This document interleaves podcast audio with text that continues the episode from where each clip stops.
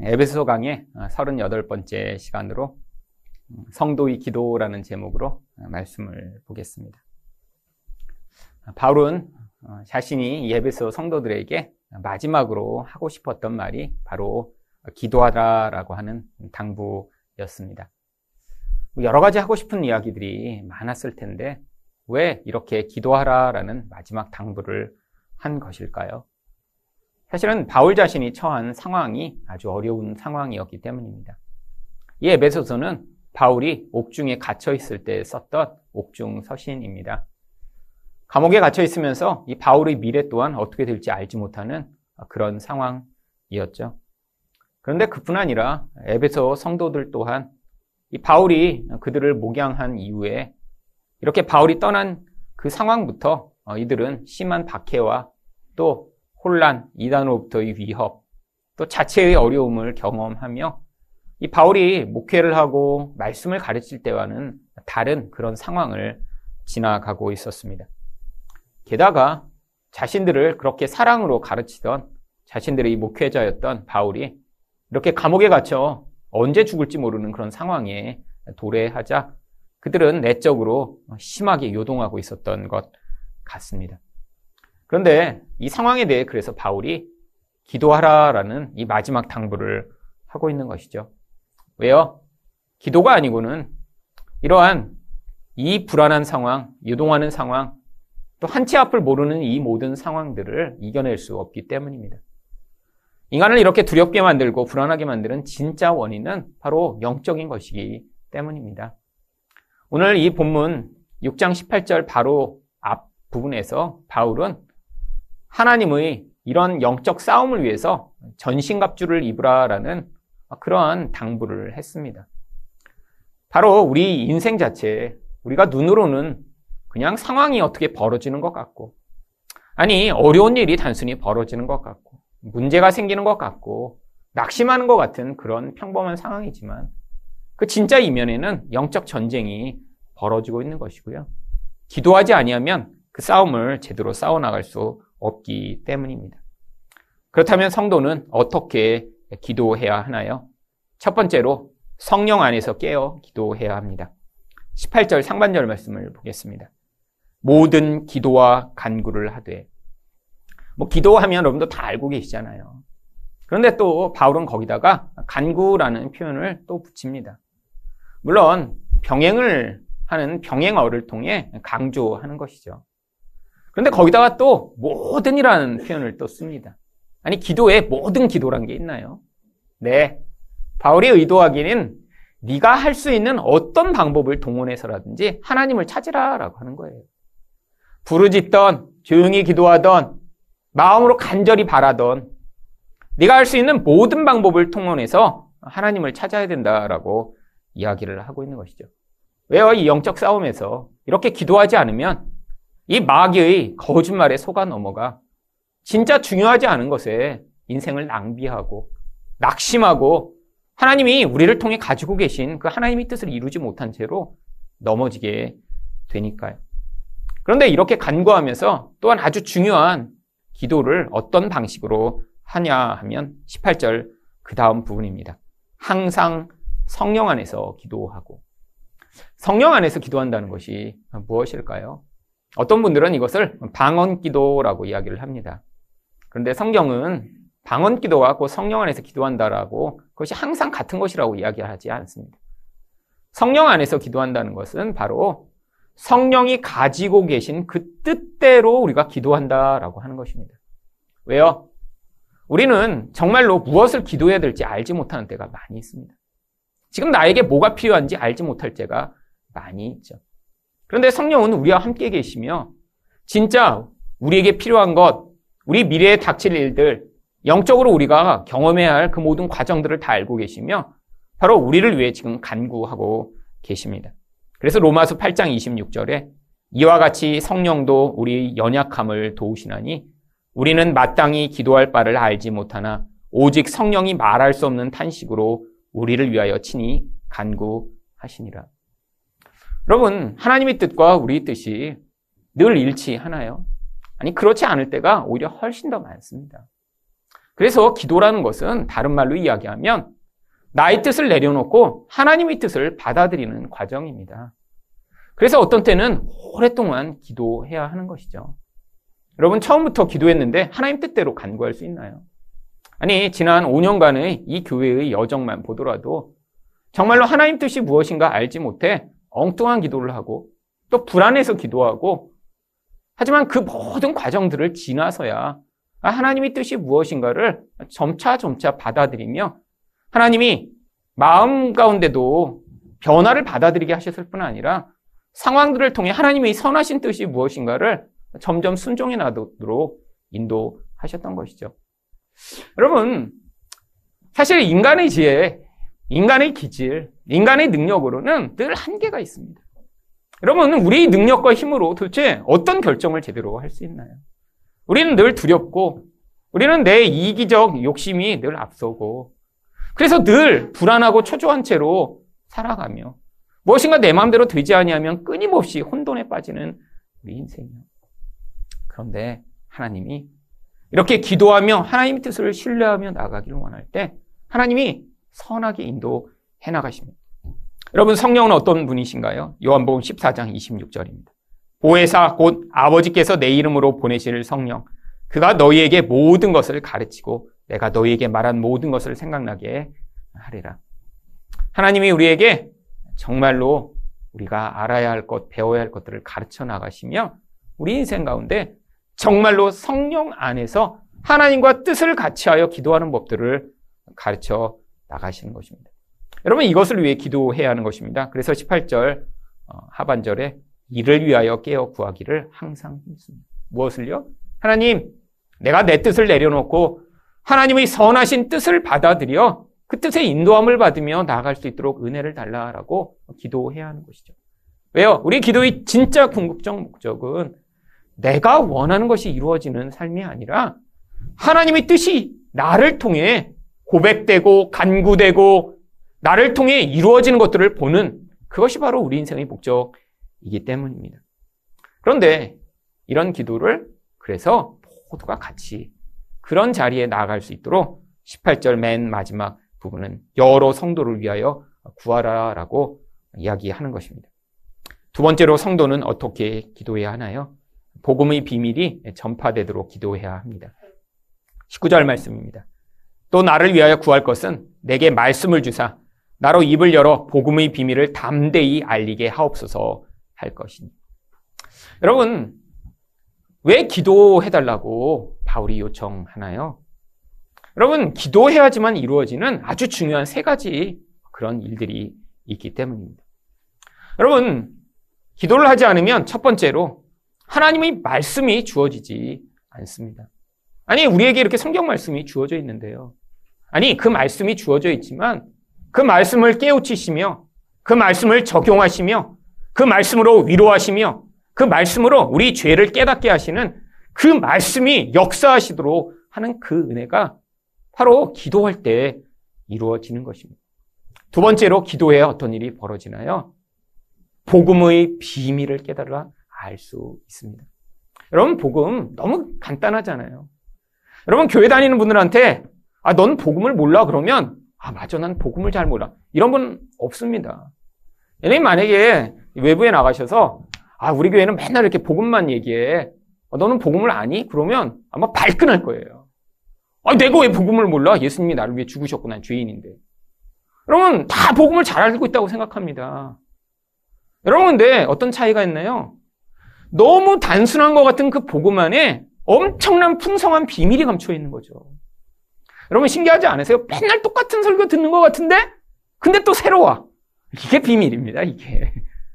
저도 맨날 똑같은 설교하는 것 같은데 할 때마다 새로워요. 저도 신기해요. 아, 참, 이런 게 비밀이죠. 여러분, 하나님의 비밀이라는 게 그거예요. 우리는 잘하는 것 같습니다. 근데 그 잘하는 것 같은 것 안에 정말 우리가 알 수 없는 더 깊이, 더 놀라운 것들이 아주 층층이 감추어 있는 것입니다. 여러분, 그 하나님을 우리가 얼마나 알 수 있나요?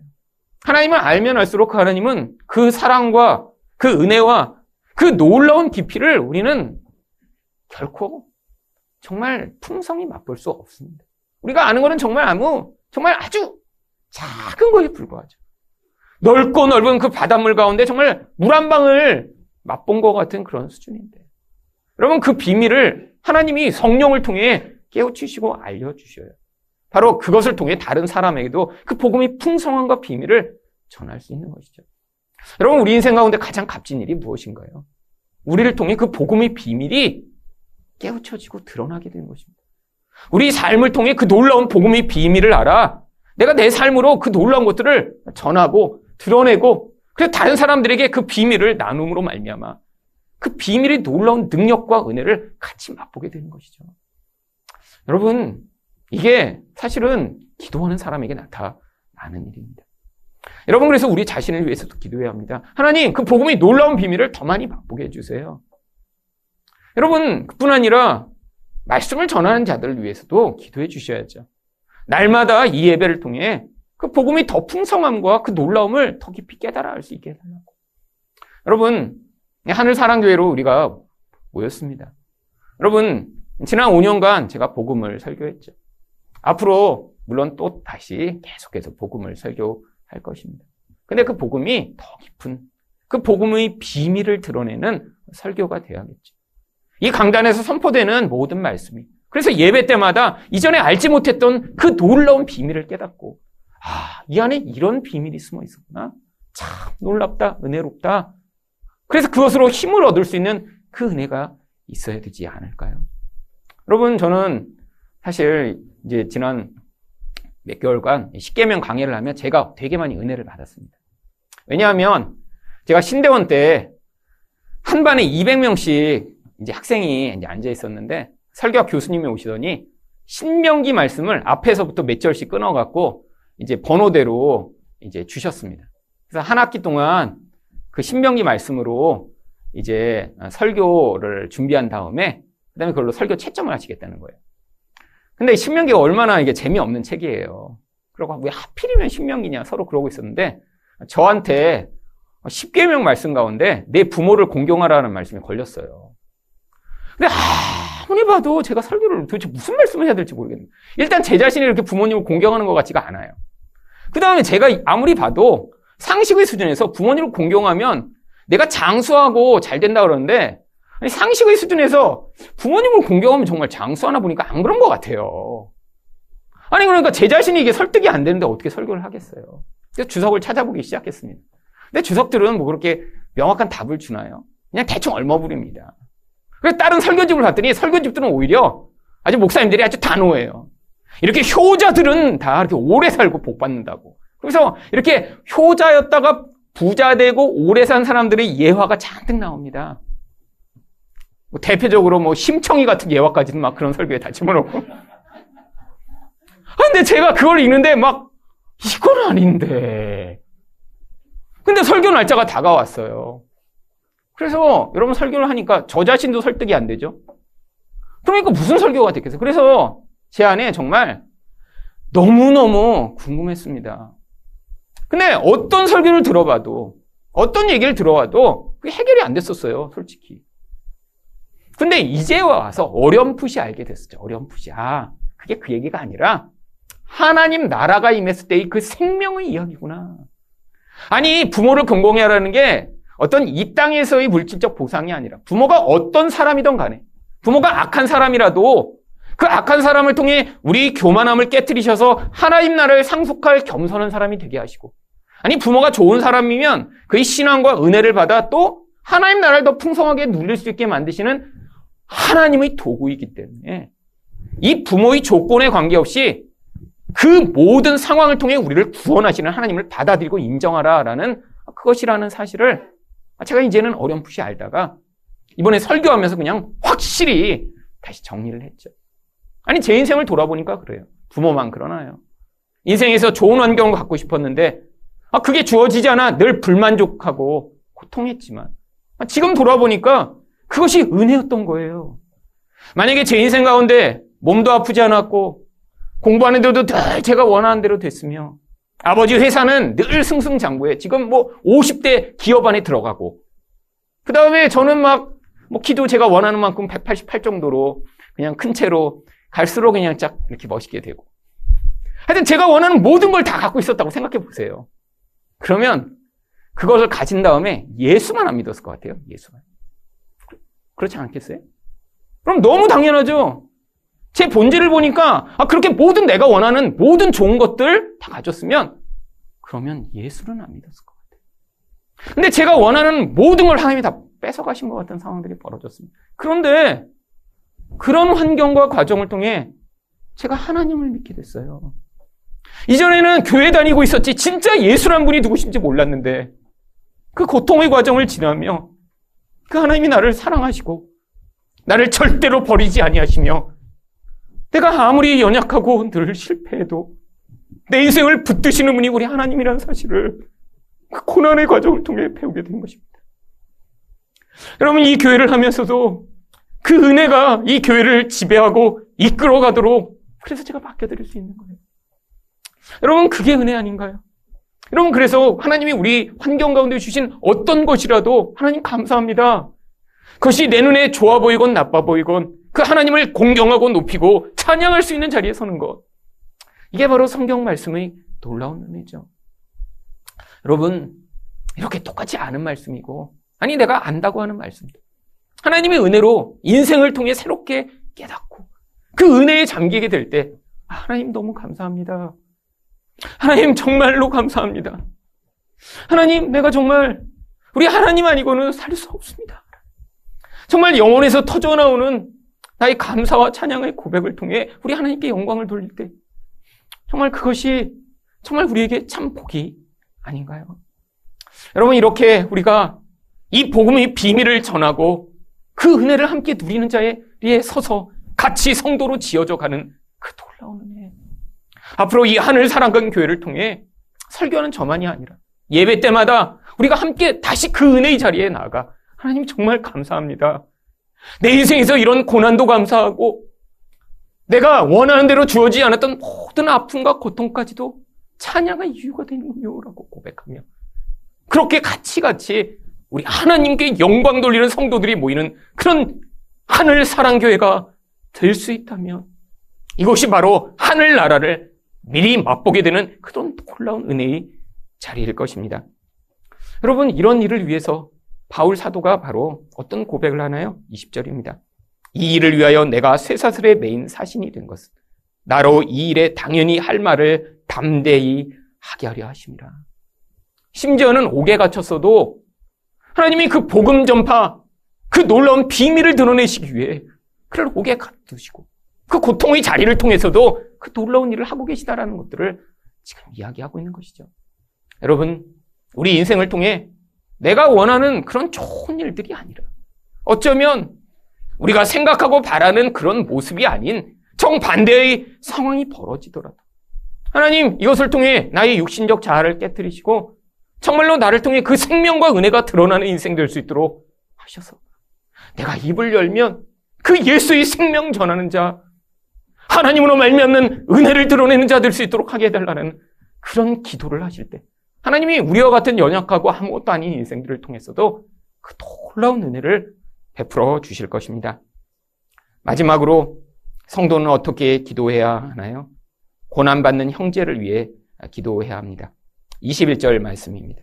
나의 사정 곧 내가 무엇을 하든지 너희에게도 알리려 하노니 사랑을 받은 형제여 주 안에서 진실한 일꾼인 두기고가 모든 일을 너희에게 알리리라. 여러분 지금 바울은 감옥에 갇혀 있습니다. 여러분 바울이 에베소에서 사역할 때 하루에 다섯 시간씩 말씀을 전했습니다. 여러분 일주일에 한 번이 아니라 매일같이 두란노 서원이라는 곳에서 매일같이 다섯 시간씩 말씀을 전했다라고 외경에 아, 그렇게 기록되어 있어요. 생각해 보세요. 매일처럼 바울은 그 말씀을 사모하는 사람들에게 다섯 시간씩 설교를 하며 성경을 가르치며 예수를 가르쳤어요. 그들이 막 변화가 일어납니다. 얼마나 놀라운 변화가 일어났어요. 우상 숭배를 하던 그 에베소 지역 사람들이 변화돼서 자기 마법 책들을 다 불태우며 거기서 예수를 믿기로 하는 일들이 벌어지니까 사람들이 소동이 일어나고 데모가 일어나기 시작한 거예요. 여러분 그런 놀라운 변화들이 일어났는데 근데 그 바울이 지금 감옥에 갇혀 있는 것입니다. 여러분 그러니까 사람들이 얼마나 낙심했겠어요. 아니, 이런 기적과 같은 일이 일어났는데 어떻게 바울 선생이 감옥에 갇혀 있지? 그러니까 낙심하기 시작한 겁니다. 그래서 두기고를 보낸 거예요. 괜찮다, 괜찮아. 내가 이런 이런 상황에 있어. 내가 이렇게 갇혀 있지만 괜찮아. 계속 나를 위해 기도해 줘. 여러분, 이런 고통하는 상황 가운데도 바르게 알아야 기도할 수 있죠.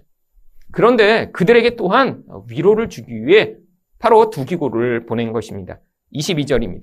우리 사정을 알리고 또 너희 마음을 위로하기 위하여 내가 특별히 그를 너희에게 보내옵니다. 여러분, 그들에게 무슨 위로를 주고자 한 거죠? 아, 내가 감옥에 갇혀 있는데, 아, 내가 이렇게 아주 고통스럽지는 않아. 매를 맞긴 했는데, 아직 죽지는 않았어. 이런 막 위로를 받을까요?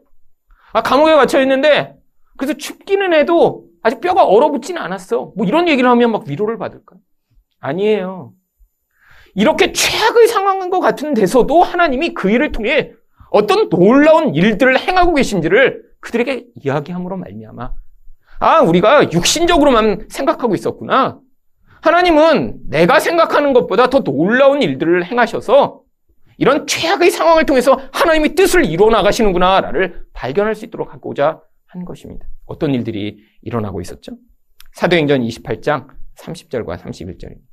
바울이 온 이태를 자기 셋집에 머물면서 자기에게 오는 사람을 다 영접하고 하나님의 나라를 전파하며 주 예수 그리스도에 관한 모든 것을 담대하게 거침없이 가르치더라.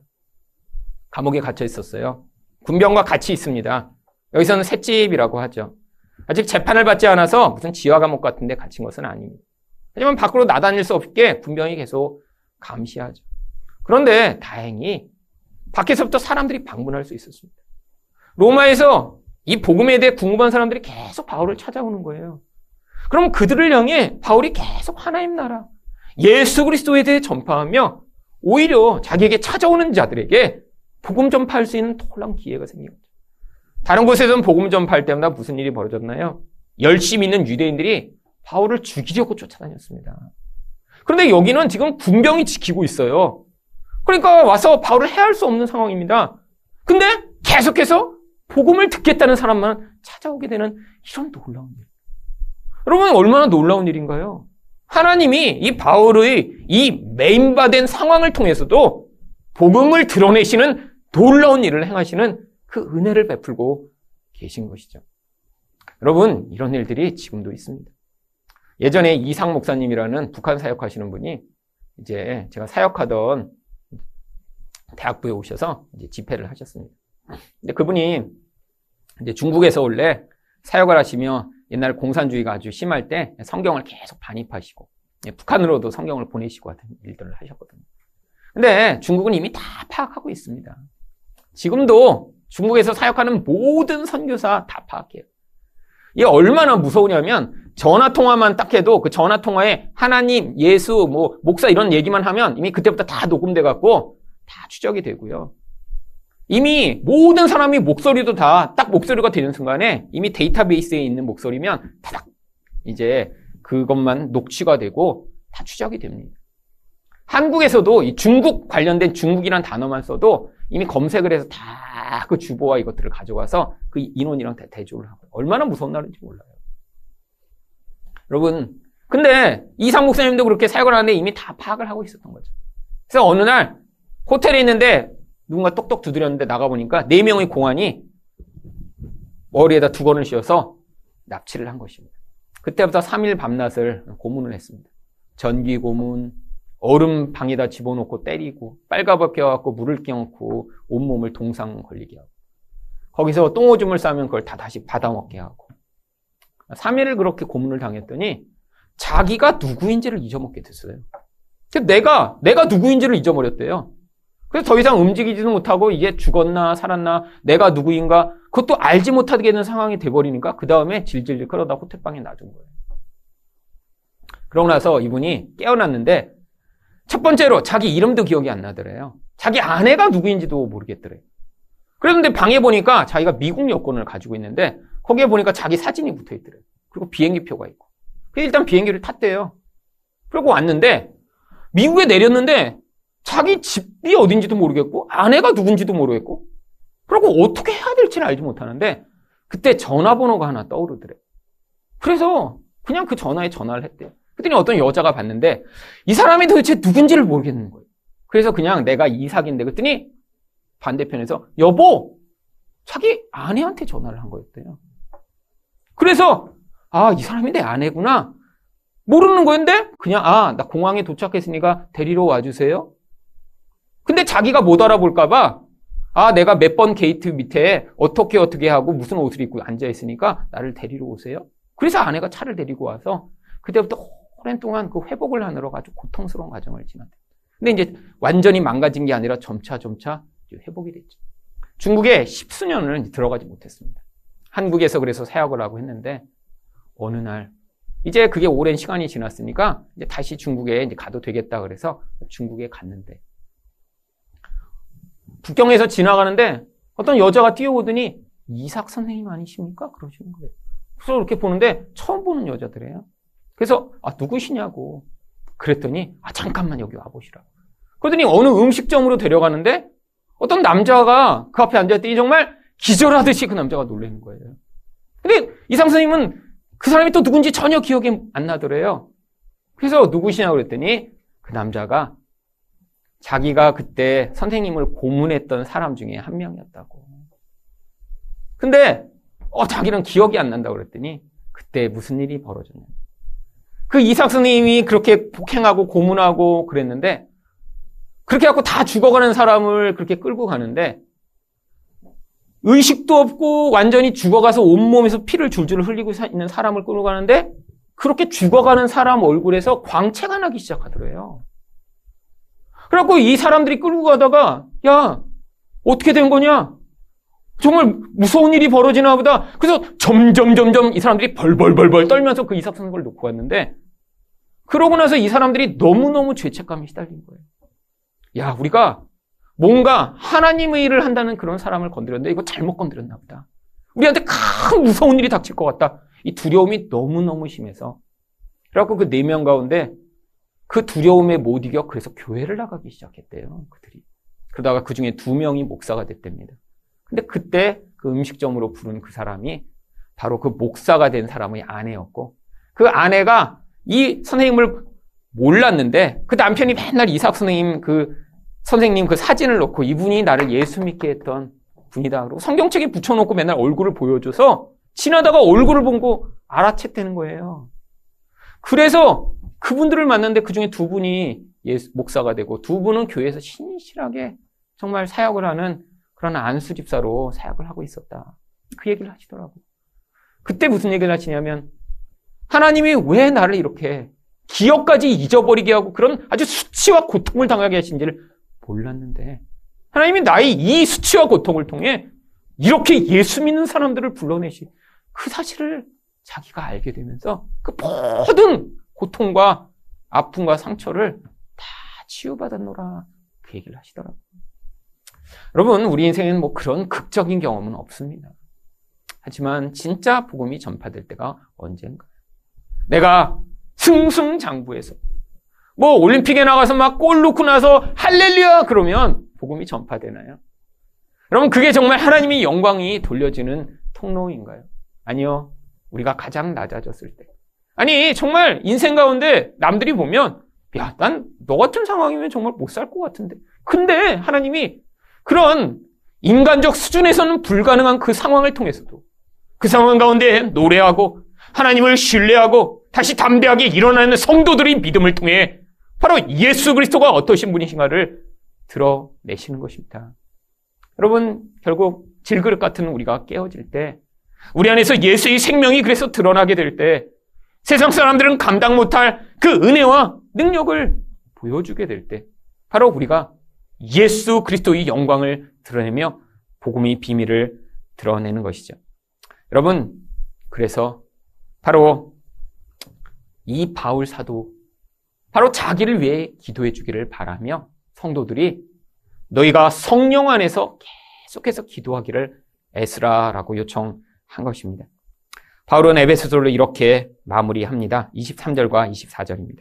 아버지 하나님과 주 예수 그리스께로부터 평안과 믿음을 겸한 사랑이 형제들에게 있을지어다. 우리 주 예수 그리스도를 변함없이 사랑하는 모든 자에게 은혜가 있을지어다. 여러분 이거 참 얼마나 좋은 말인가요? 우리 주 예수 그리스도를 변함없이 사랑하는 모든 자에게 은혜가 있을지어다. 여러분 이 은혜 안에 강건하신 여러분 되시기를 예수 그리스도 이름으로 축원드립니다.